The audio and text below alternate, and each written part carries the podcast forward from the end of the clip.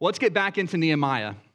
If you're just tuning in, uh, there is a whole lot of context that's necessary to understand, um, you know, what's fully going on in this book. So I would just encourage you to go back uh, and listen to the first couple of sermons to be caught up. But I'm going to give you a really brief recap uh, to just orient you just enough to get rolling. The book of Nehemiah is the final narrative book in the Old Testament. So it's essentially, it's the end of the story before there are four hundred years of silence that lead up to the coming of Christ. Uh, but, but through a series of unfortunate and sin-induced events that came about due to the spiritual decline of the nation of Israel, uh, they were captured, and they were then taken into exile by several foreign empires, okay? And so they're exiled for uh, seventy years, and the Persian king determines to let Israel return home. Uh, and from a worldly standpoint, you know, uh, it was it was for diplomatic reasons probably that he does this, but from a biblical perspective, it has to do mainly with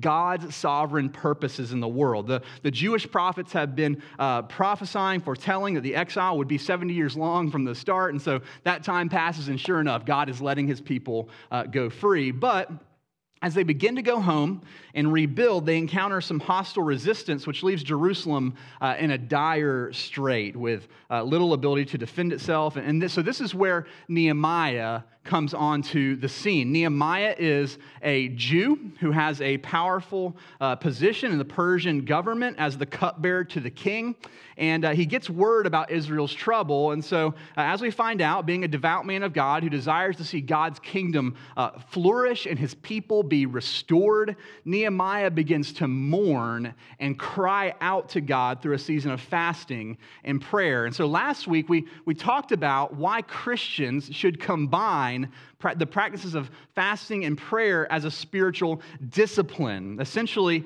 uh, or, or especially in the midst of, uh, or as they're coming out of what's been kind of a, a prolonged season of, of hardship in, in life. And it's because it's, it's in these times that we tend to be particularly desperate for spiritual breakthrough, right? Or or for God to move in a distinct way on our behalf. And so uh, fasting kind of tends to be uh, this combination of showing remorse for how uh, we haven't been seeking the Lord as we ought, as well as this kind of renewed sense of our great need for his gracious work in our lives. And so that was really the motivation behind Nehemiah's prayer that we read last week. And so this morning, uh, we're going to see what happens following that prayer. So let's go ahead and pick it up uh, in Nehemiah chapter two. We'll pick it up in verse one. It says, uh, in the month of Nisan, in the twentieth year of King Artaxerxes, when wine was before him, I, I took up the wine and gave it to the king. Now I had not been sad in his presence, and the king said to me, "Why is your face sad, seeing you are not sick? This is nothing but sadness of heart."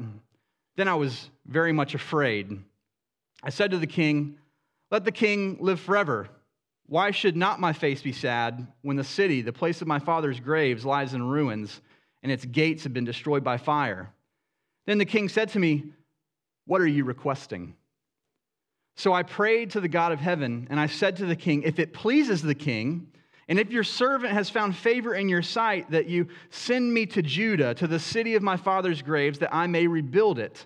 And the king said to me, the, the queen sitting beside him, "How long will you be gone, and when will you return?"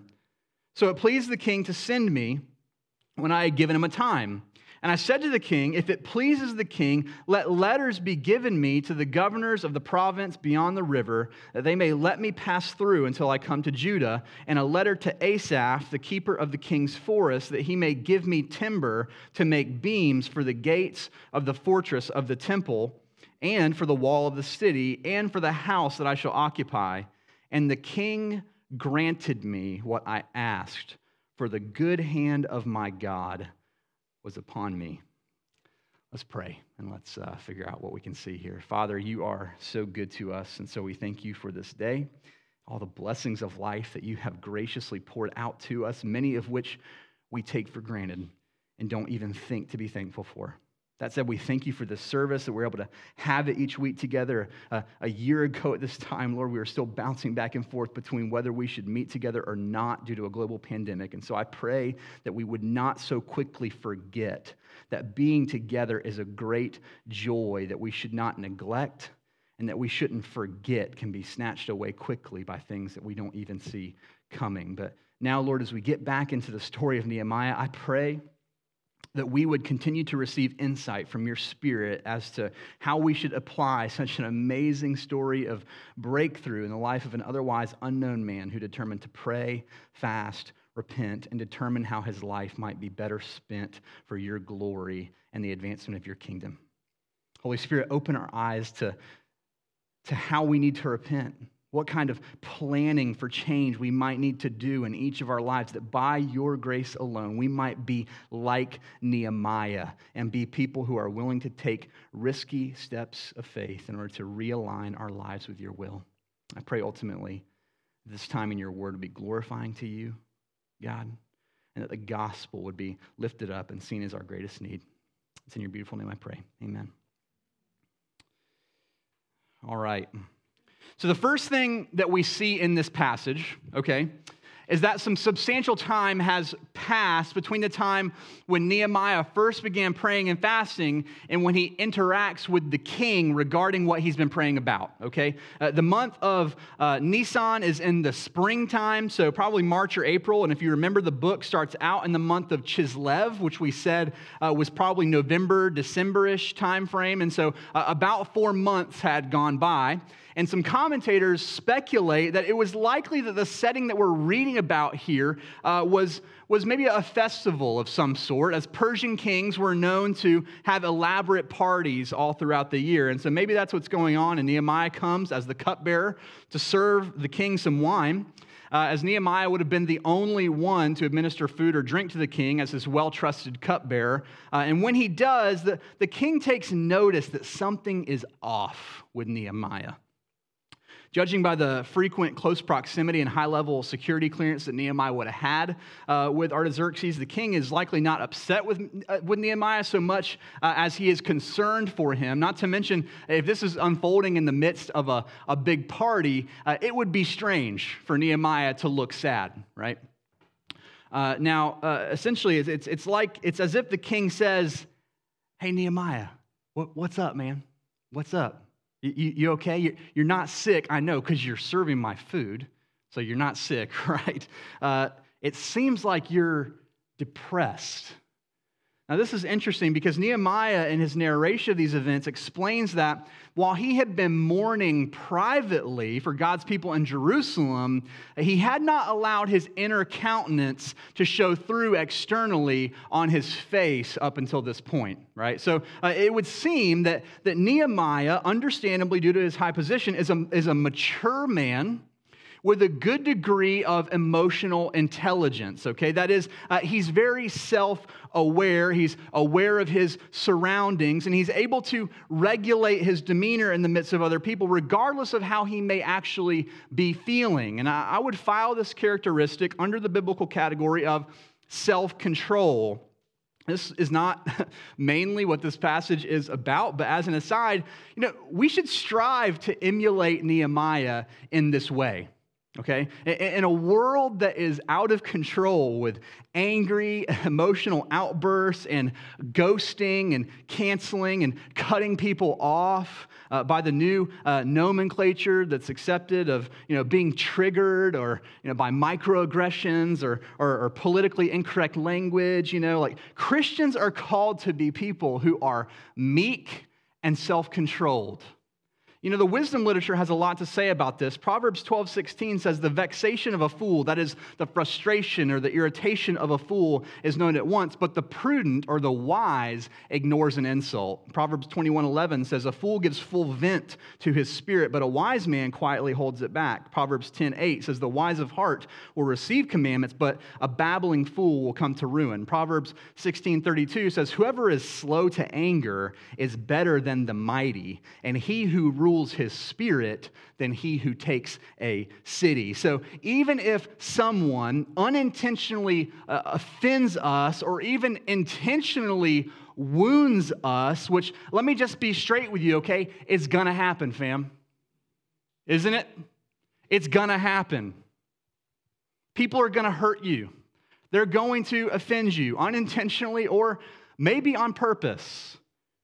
And our faith should enable us to apply grace and kindness to those who may hurt us real time. Real time. Because we have a Savior and a Lord who in the midst of mockery and slander and hatred and crucifixion, his response is prayer and the extension of forgiveness even prior to repentance from the offending party, right? It's not that we, it's not that we repress our emotions or that we don't ever communicate that we are upset.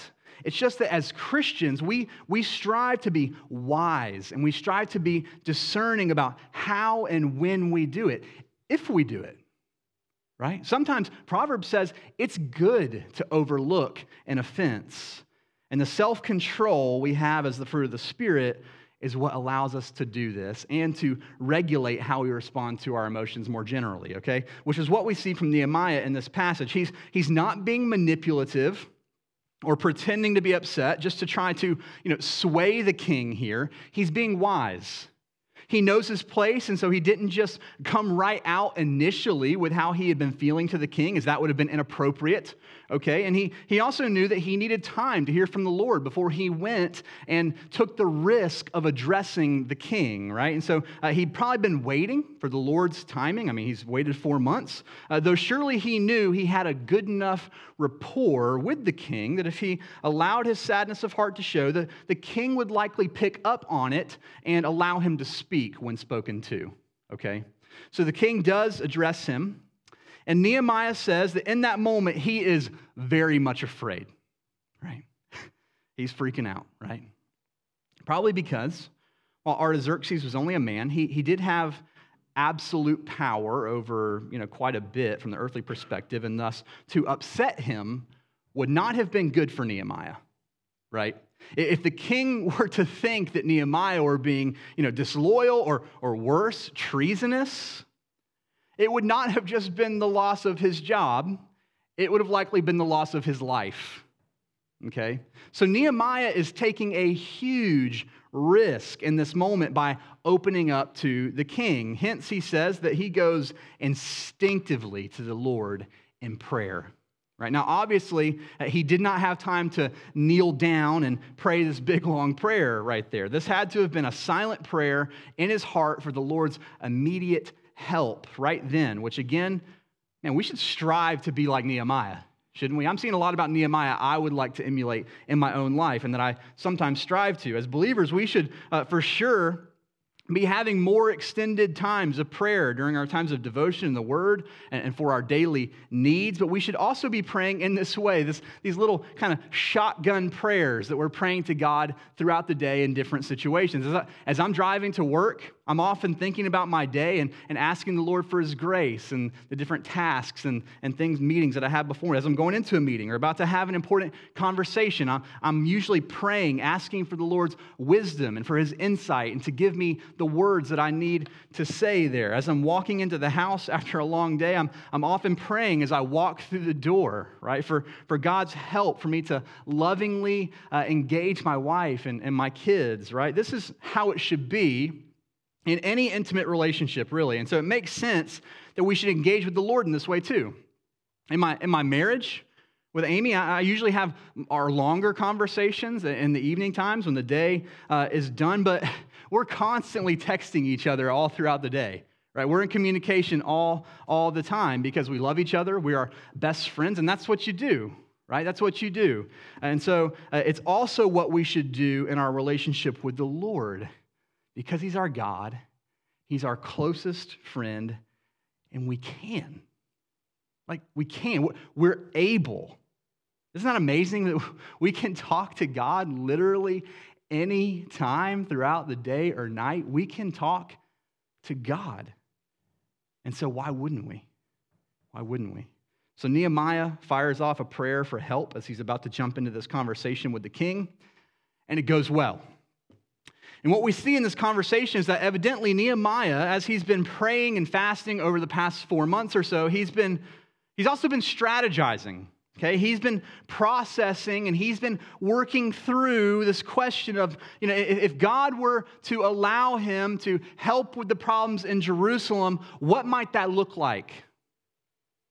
What might that look like? And so with that, let's let's go back to this idea of spiritual breakthrough, because this passage is kind of the beginning of Nehemiah's breakthrough here, okay? And from it, I think we can kind of deduce two big ideas that we could say generally characterize genuine spiritual breakthrough. The first one is that spiritual breakthrough is usually preceded by an arresting sense of godly grief, okay?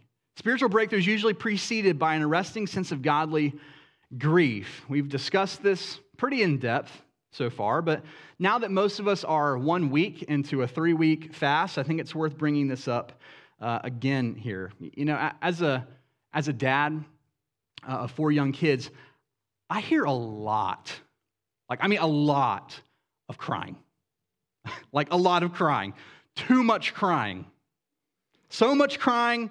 Sometimes I want to start crying if it'll make them stop crying. Right? Lord, help me. I've even resorted to telling our kids a story of the boy who cried wolf as an attempt to mitigate the crying, because little kids just cry. Someone takes their toy, turns off their T V show, eats a bite of their snack. You get the picture. The default is they cry. They cry. You have to train them out of that. That's the beginning of forming emotional intelligence, right? They have to learn to use their words and not their tears to communicate their problems. But this is pretty interesting. And you know that crying has actually been proven to have scientific benefits. Not like kids who cry because they're whining and complaining. Okay, I'm not redeeming that. It's sinful. But anyway, but like actual, you know, legitimate emotional crying. Crying actually releases stress hormones and toxins from your body. This is science, okay? Science. It activates brain chemicals called oxytocin and uh, endogenous opioids, which are often referred to as endorphins, okay? And so in a sense, crying dulls pain. Also, some research out of Yale University shows that crying actually helps restore emotional equilibrium when we've had an experience of intense emotion. So it, it helps us to naturally kind of come down, right? Now, I'm not saying, this is not an application here, that you should start trying to make yourself cry uh, or that you should be justifying tears at the drop of a hat. Okay, that, that's actually an indicator of an imbalance and it's not healthy, but uh, occasionally crying Occasionally crying in certain, usually difficult situations is actually a good thing. As it turns out, it's not just something that weak people do, okay? Some of you men are like, oh, I never cry. It's like, well, you let it out, brother. Anyway, but it's a, it's a bodily mechanism that God designed everyone to be able to do when necessary. I, I love learning stuff like that because it just, man, it just showcases the brilliance of God's design, doesn't it? It's just amazing. So anyway, uh, I tell you that because just like crying can be a good thing, so can grief. So can grief. I'm not talking about, you know, the, the unavoidable grieving process when you lose a, a loved one or something. I mean, obviously that's necessary, but I'm talking about uh, a more personal experience of sorrow regarding your own life. All right. I don't know about you, but I have been Experiencing, experiencing some grief as I've been fasting. I've been using our guided prayer journal each day, which is really good, by the way. I ho- hope you're using it. We got more in the back if you'd like to use one. Um, and I just confessed to my community group that it's been drawing a lot out of me and revealing ways that, man, I need to repent for how I've been off track. And in a sense, this, this time of fasting so far, it's it's felt like a spiritual detox where kind of, you know, the, the dark corners of my heart are being dredged up and cleaned out by the Spirit because of the time that it affords to kind of systematically take personal inventory, exposing where I've been anxious and not taking it to the Lord, exposing where I've been frustrated and, and impatient and not putting that to death, exposing where I've been faithless and not trusting God, but instead numbing myself, perhaps with food or, or technology. I'm just going to be really honest with you. It hurts. It hurts. It hurts to see all that. It hurts to see all that coming out of my own heart. It's, it's sad to me to be confronted with my own sin, and it has caused me to grieve and to lament over my breakdown of faith and even idolatry at times. But do you know what happened when I shared that with my community group? Several others voiced a similar experience. And I think that's exactly what we see from Nehemiah as well. We saw it in his prayer last week, that he was grieved over his own sin, over his family's sin, and over the, the sin of the Jewish nation. And so, church, listen, there is a kind of grief that is good and even godly, and it's the kind of grief we feel when we are confronted with our own sin and our brokenness. Our response to the exposure of our sin should not be one of indifference. It should be one of sadness for how we failed to trust Jesus. And to put it bluntly, for how we've medicated ourselves with food or technology or alcohol or sex or, or whatever. You, you fill in the blank with whatever you make an idol out of. It should crush us. In a good way. It should crush us that we would go to those things in order to numb ourselves from the pains and the difficulties of life, rather than taking those things to Christ. Right? Our great, empathetic high priest who has allowed us the privilege of approaching his throne with any need that we have in order to receive grace and to receive mercy in our time of need. Nehemiah, he was fearful to approach the king of Persia because in that time, it was a scary thing to approach a king, right? It was a scary thing to approach a king. As Americans, we don't really get the whole king thing, but historically speaking, you don't just stroll up into the presence of a king. A monarch who believes that he has divine right. Someone will kill you before you get there. And if you do get there, he may have you thrown in prison for daring to waste his time or for presuming to be important enough for his attention. And yet, as Christians, we have unlimited access to the King of the universe who has encouraged us to come to him. to come to him and to unceasingly bother him in order to draw upon his limitless riches of grace. Tim Keller says the only person who would dare wake up a king at three a.m. for a glass of water is a child. And yet we have that kind of access. We have that kind of access, not just to a king, but to the king.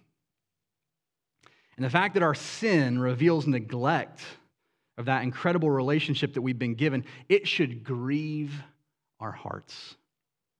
That's why Jesus says, "Blessed are those who mourn, for they shall be comforted." Because grief is the appropriate response to the revelation of our spiritual poverty and our willful rejection of the kindness of the Lord of glory, who not only gave himself for us, gave his life for us, but who has made himself one hundred percent available to us. Why would we reject that? And yet we do in our sin, don't we? And so when it comes to spiritual breakthrough, it's usually preceded by an arresting sense of godly grief. Not like a fleeting, like, oh, I feel so bad about that. Right? I'm talking about the kind of grief that you can't shake, okay? That you're not just going to kind of brush off and sweep under the rug and move on without addressing it.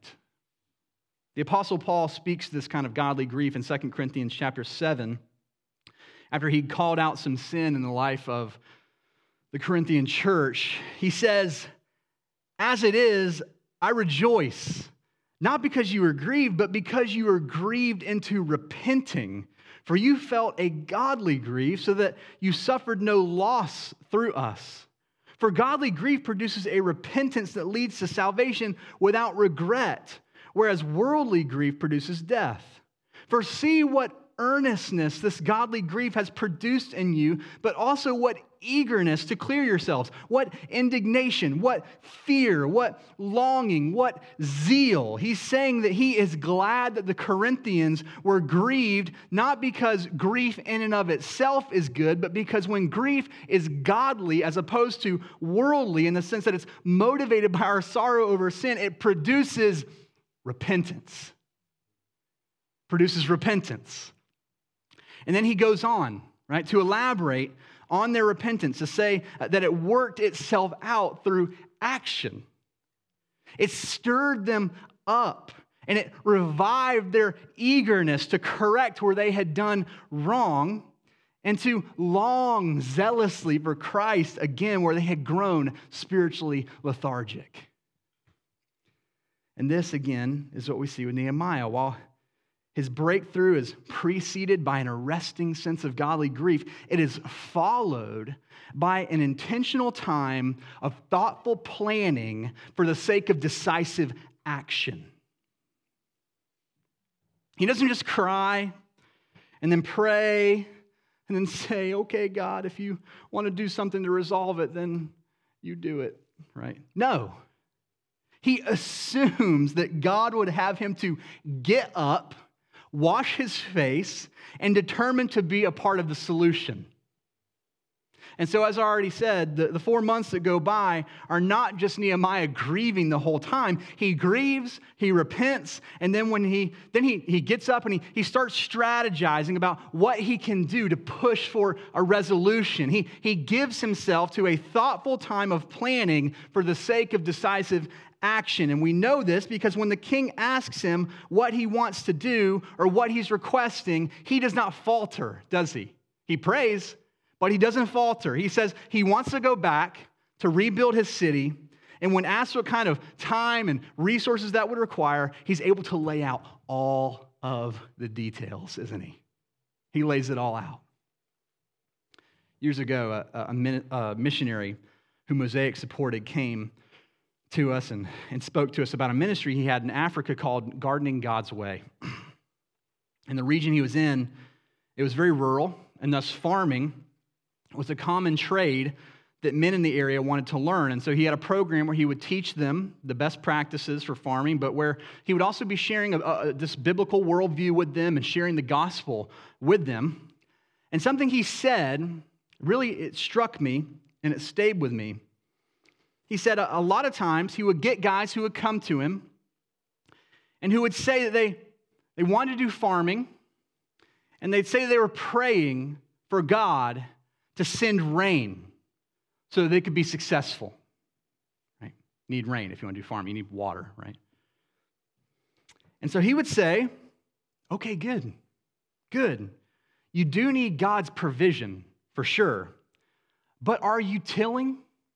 And are you fertilizing the ground and doing all of the necessary prep work ahead of time expectantly for if God actually answers your prayers?"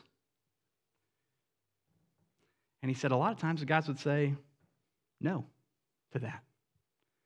They didn't want to do the hard work. They just wanted God to provide everything they needed. And so he would tell them, "While I'm glad that you know that you need God's help, if God were to actually send the rain that you are praying for, it would be wasted. It would be wasted because your field is not prepared to receive it. All of that rainwater would just run off into the ditch, unable to nourish your crops." This is such an important lesson for the faithfully lived out Christian life, especially in our dwindling but still largely nominal Christian culture here in the South. There are a good percentage of people who love to come to church in tough times. They love to come to church in tough times because they want God to fix all their problems. Their crumbling marriage, their unruly kids, their money issues, or whatever. And so they pray for God's help. And I think that they legitimately believe that they need God's help. But then they just go about their life and they do nothing differently. They don't build relationships with other Christians in the church community who could offer wise counsel. They don't spend time trying to understand what God has to say in His Word about how they should live, combined with ongoing prayer for His grace. Goodness, they, they wouldn't possibly, I know this because I've wasted so many books like this, they, they certainly wouldn't give up their time to read a Christian book on the topic that they're struggling with. Reading? No way. Just help me, God. I don't, please don't make me read.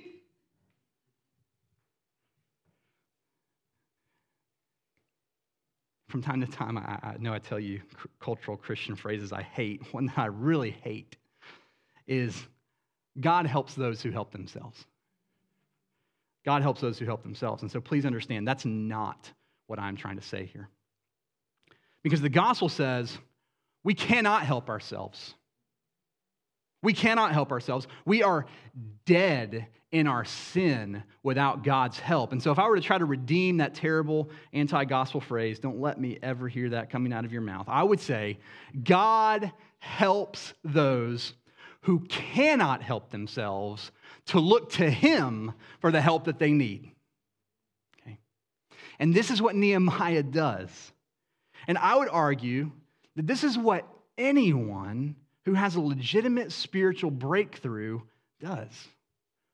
Maybe they fast, they pray, they grieve over their sin, and then they get up. They get up and they look to God's Word in order to determine how they can start to live differently. And then they act on it. They act on it. They make a plan, and they execute that plan. They aren't just hearers of the word, deceiving themselves, but they become doers of the word, who begin striving to live it out. The great evangelist Billy Graham, describing repentance, he, he said this, what does repentance mean? It means to change, to change your mind, to change the way that you're living, and to, and to determine that with God's help, you will live for Christ, right? And so, friend, as you are continuing to fast and pray these next couple of weeks, I encourage you to, at some point, make the transition. Make the transition from godly grief into thoughtful planning so that when we're done, you are prepared to take decisive action. Don't let all of the nourishing water of the word fall on you only to run off and be wasted. Do the hard work of tilling and preparing your field so that when God answers your prayer for breakthrough, you're ready to take action. Don't short-circuit your repentance, guys. Don't short-circuit your repentance. Let me just clarify something, because I see this problem often. You see, repentance is not merely acknowledging our sinfulness, generally, right? It's not just saying, I know I'm a sinner. I know I'm not perfect. That's not repentance, okay? Everybody knows that. Just ask your family, your friends, or whatever. Like, everybody knows you're a sinner. So that's not repentance, okay? Repentance is turning away from specific sins. It's turning away from specific sins and then proactively turning to God instead. That's real repentance. Because you see, God often answers our pleas for help not with a supernatural quick fix, but with opportunities for us to risk taking steps of obedient faith. God often answers our pleas for help, not with a supernatural quick fix, but with opportunities for us to risk taking steps of obedient faith. If you are a student of the Bible, what you see about how God relates with his people is that he is not like a genie who appears to instantly grant wishes for people who rub their Bible just right. Sometimes, yes, he will miraculously answer a request to do something drastic right away. But by and large, when God's people come to him for help, the way he helps is by allowing them to get back on the path in front of them. Right? Sometimes, yeah, he's going to do something right away. Most of the time, he's going to help you get back on the path. And often, he instructs us to take steps of faith that seem risky, but trusting him to uphold us and sustain us, right? We see that with so many stories in the Bible. Abraham wants a son, and God says, I'll give you a whole lot more than that. But first, you're going to have to uproot your life, leave your home, and follow me somewhere where I'll tell you when we get there, right? Moses wants to see God's people set free from their slavery in Egypt. God says, hey, I want that too. You're going to lead them, right? It's the same with Nehemiah. He's grieved over Israel's circumstances, prays for God to work, and God makes him one of the key leaders in this restorative work in Jerusalem, right? So what's the, what's the burden that you have? What's the burden you have that you want God to come in and break through? Some besetting sin in your life that you want to overcome? What are you doing about it? What are you doing about it? Who are you getting accountable to? What important steps are you taking to put distance between you and that sin? Is there someone you want to see come to Christ? Are you praying for them? Are you preparing yourself to maybe be the one who can lead them through the gospel? Faith comes by hearing. Are you ready to do the telling? What about your marriage? You want your marriage to be healthier and more God-honoring? Are you in the Word? Are you serving your spouse? What books are you reading? Ew, I know. What, what resources are you absorbing? You want your kids to follow Jesus? Are you reading the Word with them? Praying for them? Who's discipling them? You or an iPad? You have a community group around you, a community of people who you're willing to ask for help. And get this part, actually listen and apply it. You have people you trust who you allow to speak into your life and tell you what you're doing that's not good and help you to do what is good? Or are you the only one you listen to? Guys, so many people just want to cry out, Jesus, take the wheel. But as good of a singer as Carrie Underwood is, faith doesn't really work that way. Faith is not just belief. It's belief that leads to decisive action.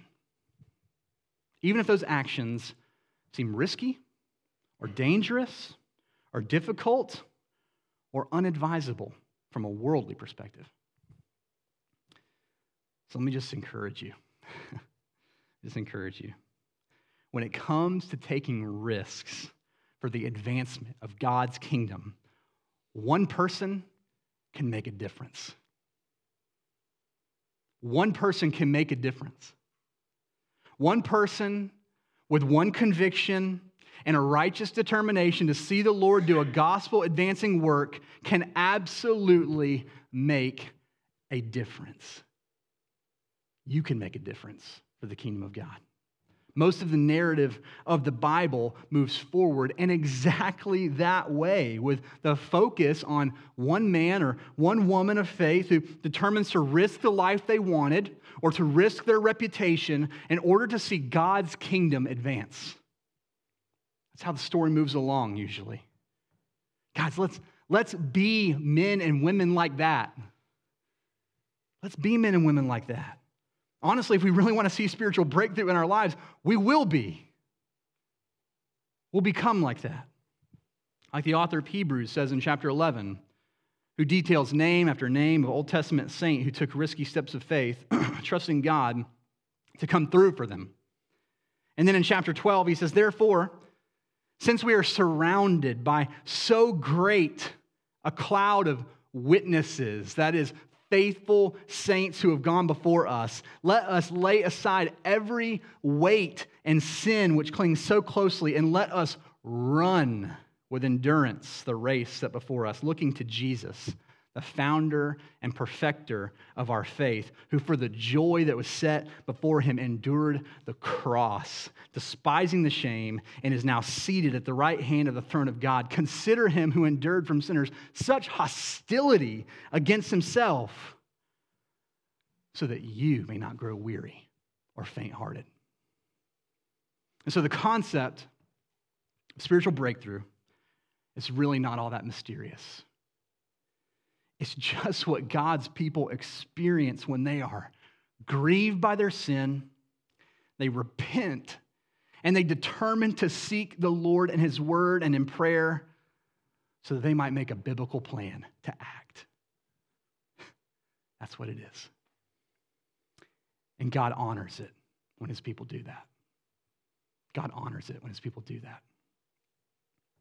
The way he tends to honor it, the way he answers our pleas for help is not usually with a supernatural quick fix. It's with opportunities for us to take risk and obedient faith.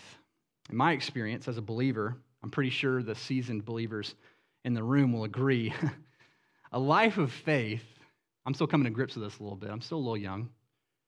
A life of faith is one of almost constant hard work and taking occasional risks along the way, where we have no choice but to trust that God is not going to let us fall. That's a life of faith. And we're going to see that as we continue on in the story of Nehemiah. He takes a big risk, making his request known to the king, and the king grants it, right? And he acknowledges that the king grants it because, he says, the good hand of God was upon him.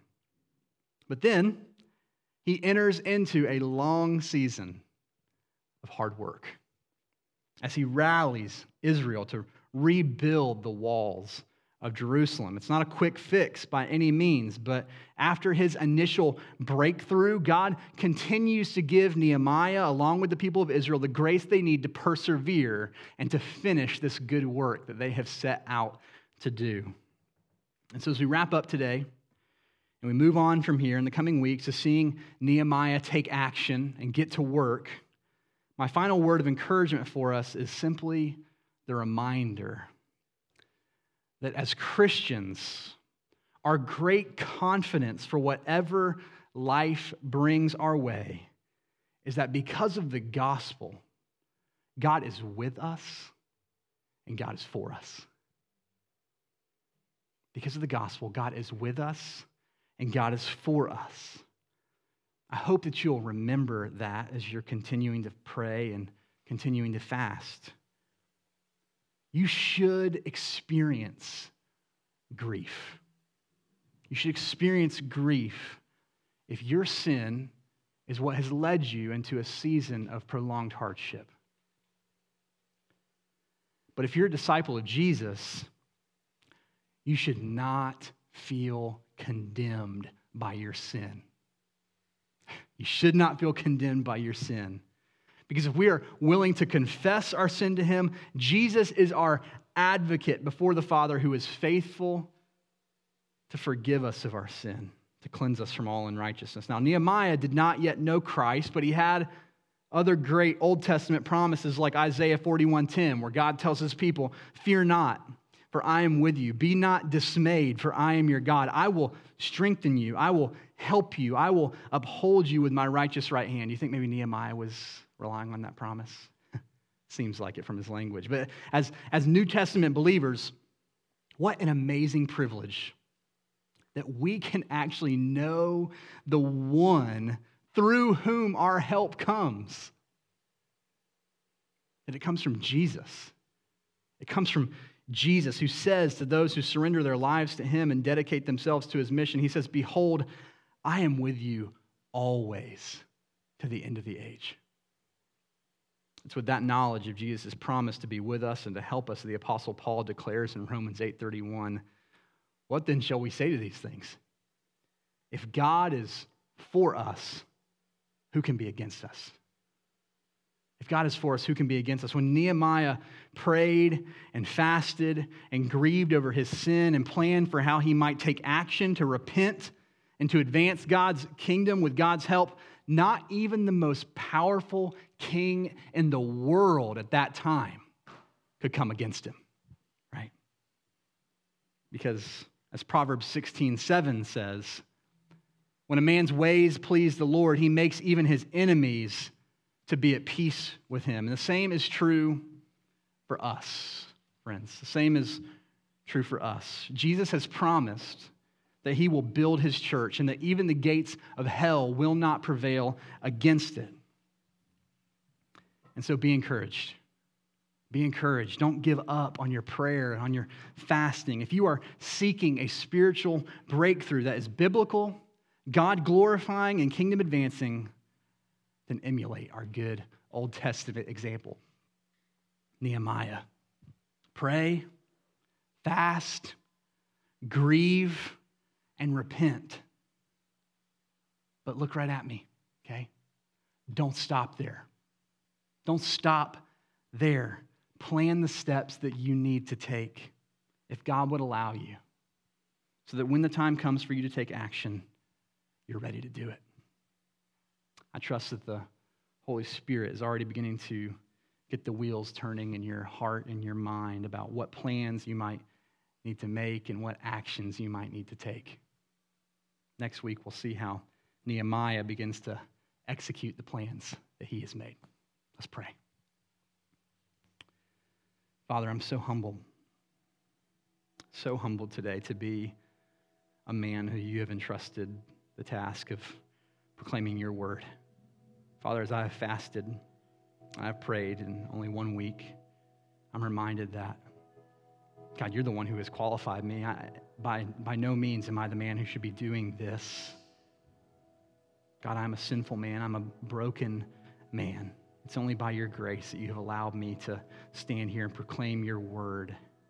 But I'm so thankful for your word. I'm so thankful for the truth that is in it, God, for how it instructs us, how it rebukes us, how it lovingly corrects us, how it prunes us, and how it gives us life, how it revitalizes our souls. Even if we've been on a hiatus, God, if we've been not pursuing you as we ought, not praying, not doing the things we know we should, God, your word is still able to give life, rejuvenate us, bring us back to you.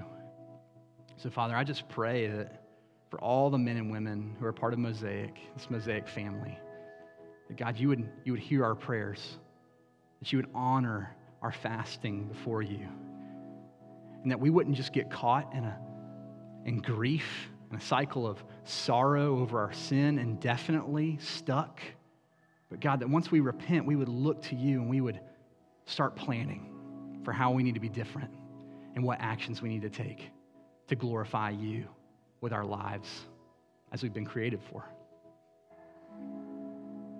Holy Spirit, help us. Show us what we need to see about ourselves and about what's next for us, both individually and as a church, collectively. God, we want to be faithful. We want to honor you in everything that we do. Would you give us the, the grace we need to do that? It's in Jesus' name we pray. Amen.